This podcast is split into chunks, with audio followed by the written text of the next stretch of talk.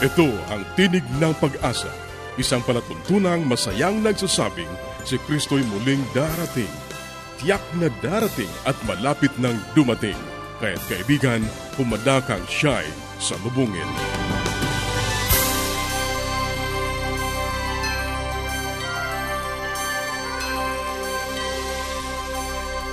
Ang programang ito ay inihahatid ng Adventist World Radio. At ako ang iyong kaibigan, Nar Karanza. Nag-aanyaya na samahan niyo kaming muli sa 30 minutong paghahatid ng mga mahalagang kaalaman sa kalusugan, masaya at matatag na sambahayan at higit sa lahat sa pagtuklas ng pag-asa na nagmumula sa salita ng Diyos. Binabati natin ang ating mga kababayan sa iba't ibang panig ng daigdig.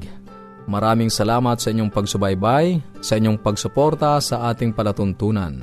Sana'y patuloy ninyong maranasan ang pag-iingat ng ating Panginoong Diyos. Sa mga kaibigan natin na hindi pa nagkakaroon ng mga aklat at mga aralin sa Biblia na aming ipinamimigay ng libre, maaari lamang kayong makipag-ugnayan sa amin sa pamamagitan ng panulat, sumulat sa Tinig ng Pag-asa, P.O. Box 401, Manila, Philippines. Tinig ng Pag-asa, P.O. Box 401, Manila, Philippines. Maaari ka rin mag-email sa tinig@awr.org. Tinig@awr.org. O kaya ay mag-text sa Globe 0917-1742-777. 0917-1742-777. At sa Smart 0968-8536-607 0968-8536-607. Pwede rin po sa ating Facebook page, facebook.com/awr Luzon, Philippines facebook.com/awr Luzon, Philippines o dumalaw sa ating website www.awr.org www.awr.org. Sa ilang saglit, ang Buhay Pamilya.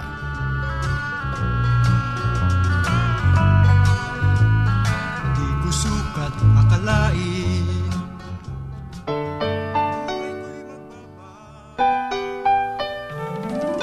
Tayong mga Pinoy, mataas ang pagpapahalaga sa pamilya. Walang hindi kagawin, lahat kakayanin.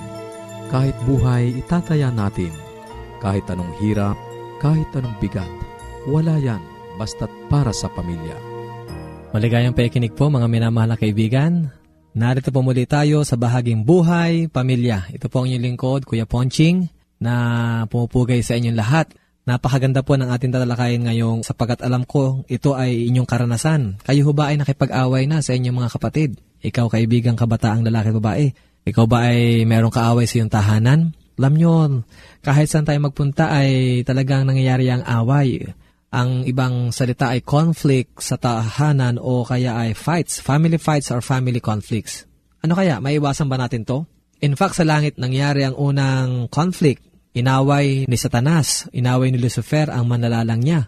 At maging dito sa lupa, ano po, nang hindi pa mapasok ang kasalanan ay nagpasimula na mamanggulo ang kaaway natin na ang Diablo, ang Satanas. At maging sa tahanan, pumapasok ang tinatawag nating away o conflict. Ano nga kaya? Maiwasan ba natin to? Minsan sinasabi ng iba na abnormal daw basta may away sa tahanan. Pero itong realidad talaga nagkakaroon ng away. Alam niyo po, napakarami ko po mga cases na ako ay naging tagapamagitan sa away ng isang tahanan. In fact, kami po ay siyam na magkakapatid at nais kong maging transparent sa inyo na kami siyam na magkakapatid dumarating sa punto ng buhay namin. Lalo na maliliit pa kami, mga elementary pa kami, nasa elementary stage o high school, na talaga nagkakaroon ng iringan, nagkakaroon ng misunderstanding, nagkakaroon ng away sa tahanan. Minsan nga, tanda-tanda ko pa na nag-away kami ng aking kuya. Na talagang away, hindi lang basta sigawan, kundi talaga nagkaroon kami ng physical fights. Pero alam nyo, minsan nagtataka naman ako na matapos namin mag-away ni kuya, na pag may umaway naman sa akin, ipinagtatanggol ako ng kuya ko. Diba, ano? Minsan parang talaga napaka-mysterious and yet very amazing ang buhay ng isang tao. Yung umaaway sa'yo, maya-maya pinagtatanggol ka. Yung inaway mo, maya-maya, siya palang magmamahal sa'yo. So, ano ho ba itong tinatawag nating family fights? Yan ang ating tatalakayin ngayong oras na ito. I believe God is a God of order and peace. He never planned to afflict the world with fights and conflicts, but He allows these things to happen purposely. Gusto po idiin sa inyo to, no? Wala sa panukala ng Diyos na magkaroon ng gulo sa langit, maging dito sa lupa. It was never God's intention that it would happen. Pero God allowed them to happen. Pero pinahintulutan po niya yan with a purpose. Yun ang maganda sa halat eh, with an objective. Kasi napakahirap na kumikilos tayo sa buhay na ito. May nangyayari sa buhay na ito na wala naman palang dahilan. In fact, he was directly involved in a war in heaven. Today, we will talk about family fights or family conflicts. Pero nais kong talakayin sa inyo ang ilang mga illogical, unreasonable beliefs or wrong attitudes on family fights.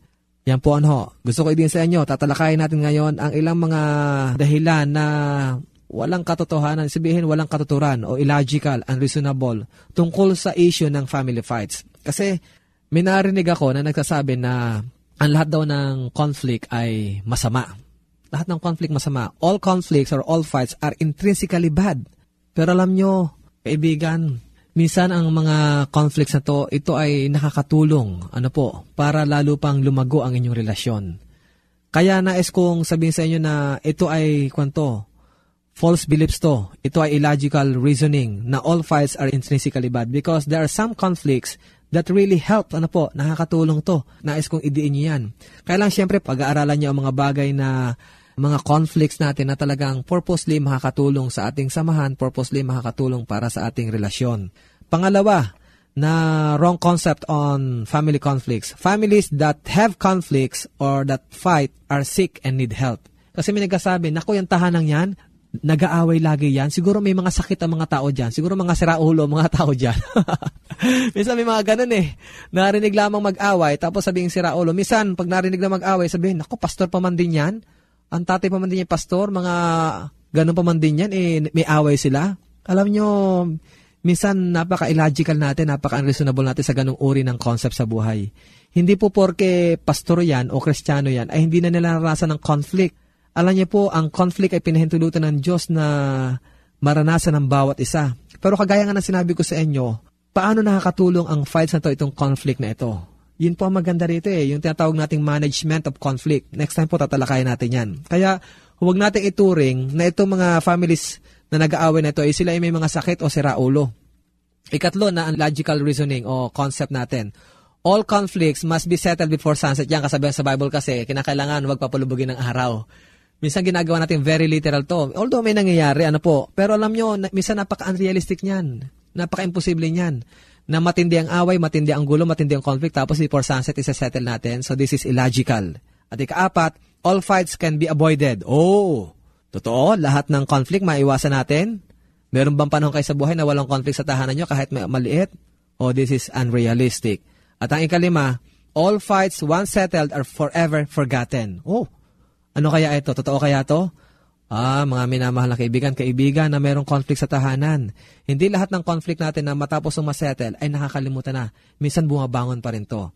Whenever two human beings are in the same place for any extended period of time, for anything more than the most superficial reasons, differences of opinions will arise. Sometimes these differences result in conflict. Mga minamahal na kaibigan, minsan nangyayari talaga ang conflict.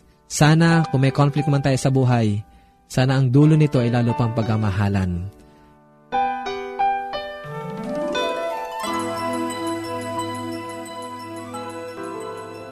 Yes, Dad and Mom are coming. I wish my parents will come too. The best way to spend time? It's with family. Adventists care. Patuloy kang nakikinig sa Tinig ng Pag-asa. Kung mayroon ka mga katanungan o anuman ang nais mong iparating sa amin o kung nais mong magkaroon ng libreng aklat na aming ipinamimigay, sumulat ka lamang sa Tinig ng Pag-asa, P.O. Box 401, Manila, Philippines.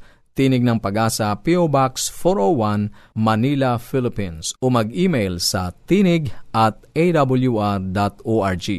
Tinig@awr.org. Maaari ka rin mag-text sa Globe 0917-1742-777 0917-1742-777 at sa Smart 0968-8536-607 0968-8536-607 0907. Susunod ang Gabay sa Kalusugan.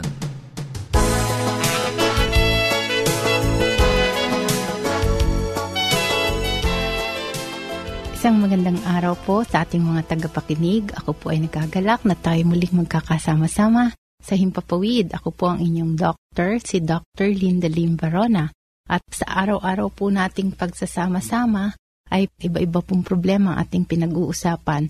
Kaya po't kung kayo ay merong katanungan tungkol sa inyong kalusugan o sa inyong karamdaman, pwede po kayong lumiham sa akin. Sana po ay hindi kayo nagsasawa ng pakikinig sa ating portion na ito. At ngayon po ay meron tayong panibagong topics at ito po ay ang mga karaniwang signs and symptoms o mga nararamdaman ng tao. Ito po ay hindi specific na sakit kundi ito ay sintomas lamang kasi minsan nasasabi ng tao na akala nila ay sakit na yun ngunit hindi yun ang specific na sakit, no? Kagaya ng lagnat o kagaya ng sakit ng ulo o di kaya ay ang pamamanas, no? Yan po ay mga simptomas pa lamang at nagtuturo yan ng isang karamdaman sa ating pangangatawan. At ang uunahin po natin ay nabanggit ko na po ay ang pamamanas, no? Yung edema na tinatawag. Ano po ba ang edema?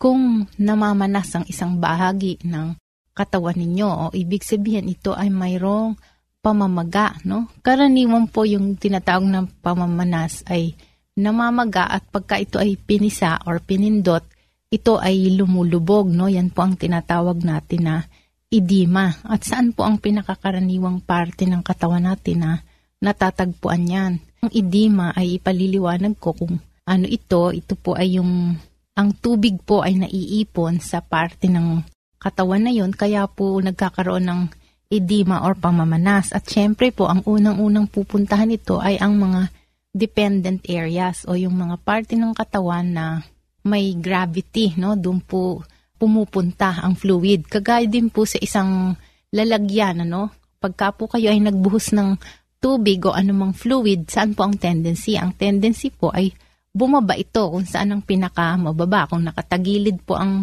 pinaglagyan ninyo, then tutulo ito pong pababa. Ano? Hindi po mag-i-stay sa isang area. Kahit lagyan nyo pa po yan ng mga balakid kung saan mayroong pwesto ay tutuloy at tutulo pababa. Ganon din po ang edema, no? Nagiging dependent. So, ang karaniwan po dahil pag-araw tayo ay nakatindig or nakatayo, laging nasa straight position, at saan po tiya tutuloy? Siyempre po, ito ay magko-concentrate sa may bandang paanan or sa mga binti. Kaya po kadalasan, pagka inaalam po ng doktor kung merong edema o pamamanas, ay una pong tinitingnan ito ay sa paa, no? Sa may mga legs. At may grading din po yan. Kung ano ang grading ay depende sa level. Kasi kung hanggang alak-alakan lamang ang pamamanas o kaya abot na hanggang tuhod o di kaya ito ay hanggang hita na o minsan umaabot na hanggang tiyan kaya't meron na ring tubig sa tiyan. Ano? O kaya buong katawan na pati muka ay namamaga. Ito po ang tinatawag na generalized edema. So, karaniwan po ay kung saan bumababa. Kaya kung minsan, pagkabandang hapon, may pamamanas, ngunit sa umaga, pagising ay wala dahil galing po sa paghiga. Pero ang mapapansin naman po nila ay pagising sa umaga ay parang namumugto ang mata o di kaya namamaga ang muka. Kaya ibig sabihin, dahil nakahiga ang isang tao, doon naman pumunta sa may dependent areas o kaya na dito sa may pigi or sa may puwitan ang pamamaga dahil po nakahiga nga. Ano? So nawala na doon sa paanan. Ngayon, paano ba nagaganap ang pamamanas? No? Ito ay sabi nga natin, ano, na pag-alaman po ng siyensya, ang isang tao ay 70% water. No? Ibig sabihin, kung pipigaan ng ating buong katawan, no, i-extract lahat ng fluid sa ating katawan, ay 30% lamang nito ay solid at ang 70% ay fluid or water, no? Kaya po, diyan ay malalaman natin na talagang tayo ang ating katawan ay naliligo sa fluid or sa water. Kaya napakahalaga po na ito ay nababalanse dahil pag sumobra po yan ay pwedeng mauwi sa edema. Hanggang dyan na lang po muna tayo at sa susunod ay pag-uusapan natin kung ano-ano ba ang mga dahilan ng pamamanas, no? Para po malaman ninyo kung kayo man ay nakaranas ito, kung anong simptomas ito ng kung anong sakit, no? Kaya hanggang dito na lang po muna tayo at hanggang sa susunod, wag po kayong magsasawa ng pakikinig. Paging Dr. Rodriguez, you're needed at room 321. Dr. Rodriguez, Mrs. Martinez, kailangan na po nating i-dialysis ang asawa ninyo. New outlook and a healthy lifestyle makes a big difference. Adventists care. Ang inyong napakinggan ay ang bahaging gabay sa kalusugan, at bago tayo dumako sa pag-aaral ng Biblia, muli ka naming inaanyayahan, kaibigan, na makipag-ugnayan sa amin. Anuman ang nais mong iparating, maaari kang mag-email sa tinig@awr.org. tinig@awr.org, o kaya ay mag-text sa Globe 0917-1742-777. 0917-1742-777 at sa Smart 0968-8536-607 0968-8536-607, o kaya ay magpadala ka ng mensahe sa ating Facebook page, facebook.com/awr Luzon, Philippines facebook.com/awr Luzon, Philippines. Dadako na tayo sa pag-aaral ng Biblia. Kumusta ka, kaibigan? Ikaw ay pinagpala ng Diyos. Ikaw ay Kanyang binibigyan ng buhay at lakas, ng Kanyang mga pagkapala sa araw-araw. Napakabuti ng Diyos sa iyo, kaibigan. Muli, sa ating pag-aaral ay nais natin talakayin ang mga serye sa sulat ni Dr. Martin Luther. Pupunta tayo sa ating serye na merong salaysay na ika-43. Sinasabi sa English ng ganito, Christians should know that they have the assurance of salvation today. Ang mga Kristiyano ay dapat na malaman na mayroon silang katiyakan ng kaligtasan ngayon. Sinasabi sa aklat na sulat ni San Juan, sa Ebanghelyo ni San Juan, Kapitulo 6, versikulo 47 ang ganito, Katotohanan, katotohanan sinasabi ko sa inyo, ang sumasampalatayan na may buhay na walang hanggan. Kaibigan, narito ang isang katotohanan. Ang wika, katotohanan, katotohanan sinasabi ko sa iyo, ang sumasampalataya ay may buhay na walang hanggan. Ano ang iyong itutugon kung may nagtanong sa iyo, ikaw ba ay ligtas? Naranasan mo na ba ito? Paano ka tutugon?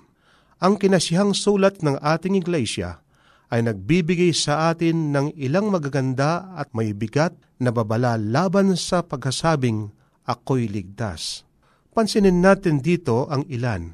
Kailanman ay hindi tayo narapat na tumigil sa isang nasisiyahang kalagayan upang huwag nang gumawa ng pagsulong na sinasabi, ako'y ligtas.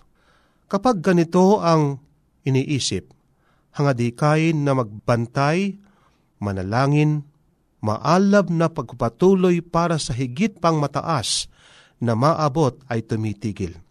Walang binanal na dila ang masumpungang inuusal ang mga salitang ito hanggang sa pagdating ni Kristo, at tayo ay papasok na sa mga pintuan ng lungsod ng Diyos. Kung gayon, may lubos na kaangkupang magbigay tayo ng kaluwalhatian sa Diyos at sa Kordero para sa walang hanggang pagliligtas. Habang ang tao ay puno ng kahinahan sa kanyang sarili, ay hindi niya maililigtas ang kanyang kaluluwa. Hindi niya dapat sabihin kailanman na ako'y ligtas. Ayon sa sinasabi ni Ellen White sa Selected Messages, Book 1, page 314.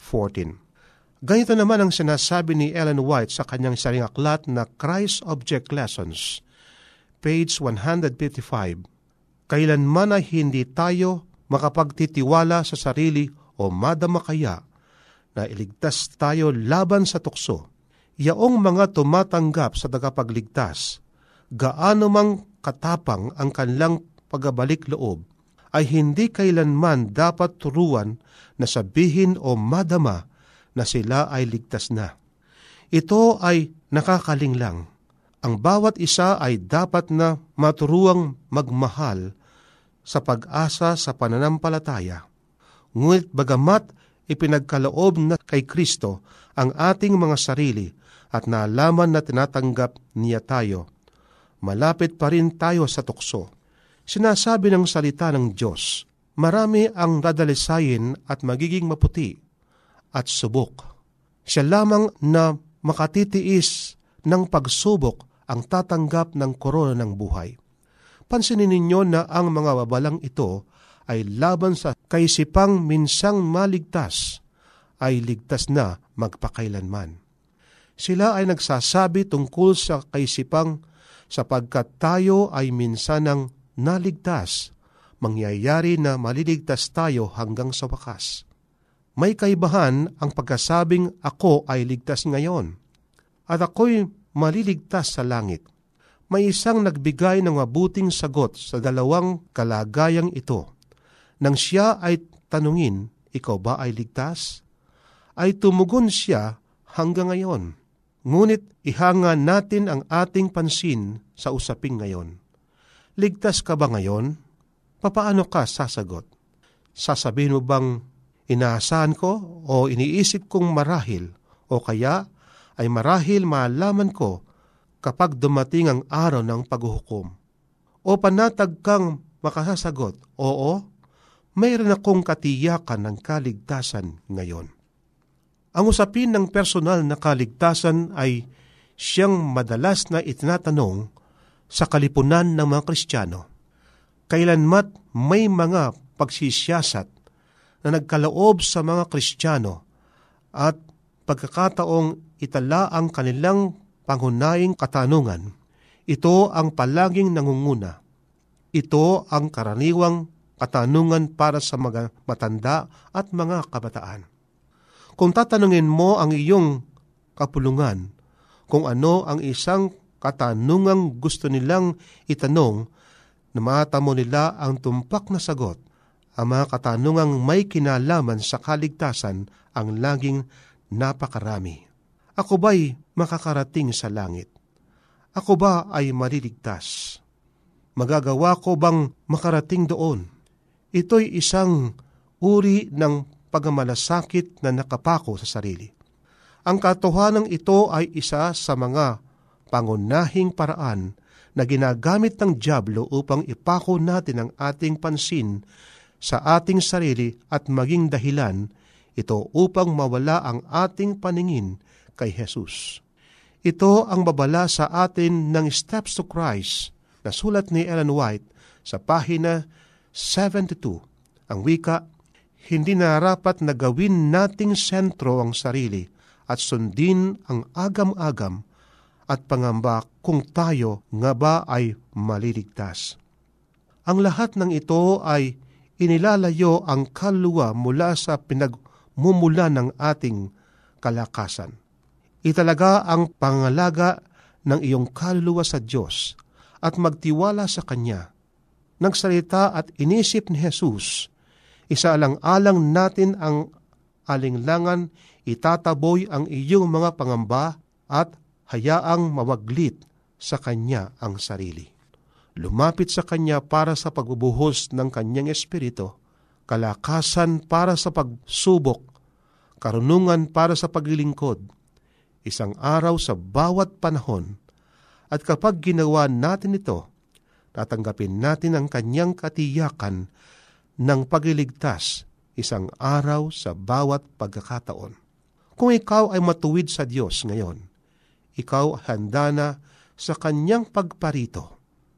Kung sinusubok mong ibatay ang iyong katiyakan ng kaligtasan sa iyo nakaraang karanasan sa Diyos, kahit na ito ay nangyari lamang kahapon, ikaw ay nagkakamali.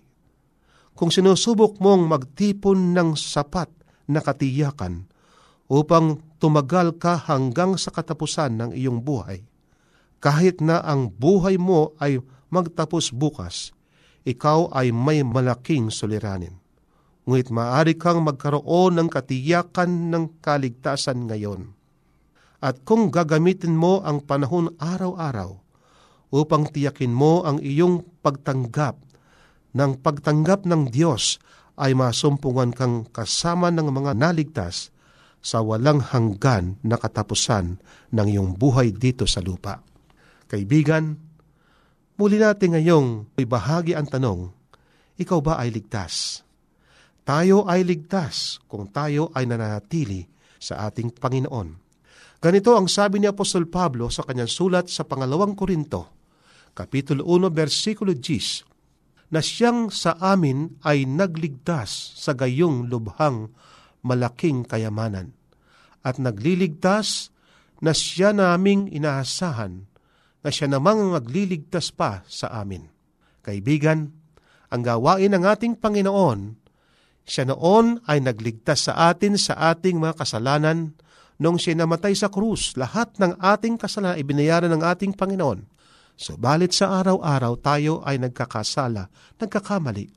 Kaya sa araw-araw, kailangan natin ang pagliligtas ng ating Panginoon.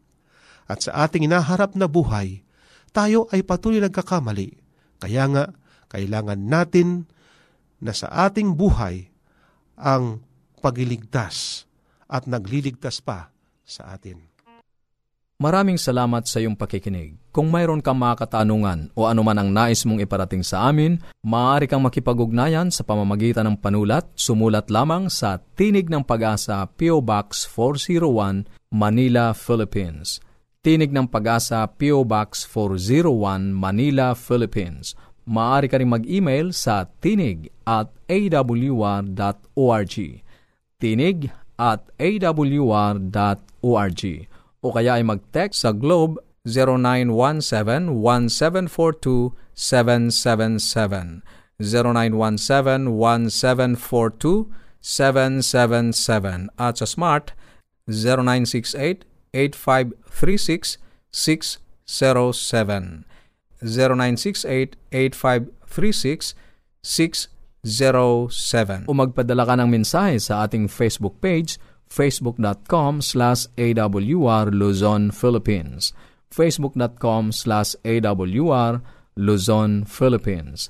At para sa mga hindi napakinggang programa, dumalaw lamang sa ating website, www.awr.org. www.awr.org. Ito pong muli ang iyong kaibigan, Nar Karanza, pansamantalang nagpapaalam at umaasa na muli tayo magtatagpo sa ganito pa ring oras at himpilan. Sa Roma 15:13, pagpalain ka nawa ng Diyos ng pag-asa, ng buong kagalakan at kapayapaan.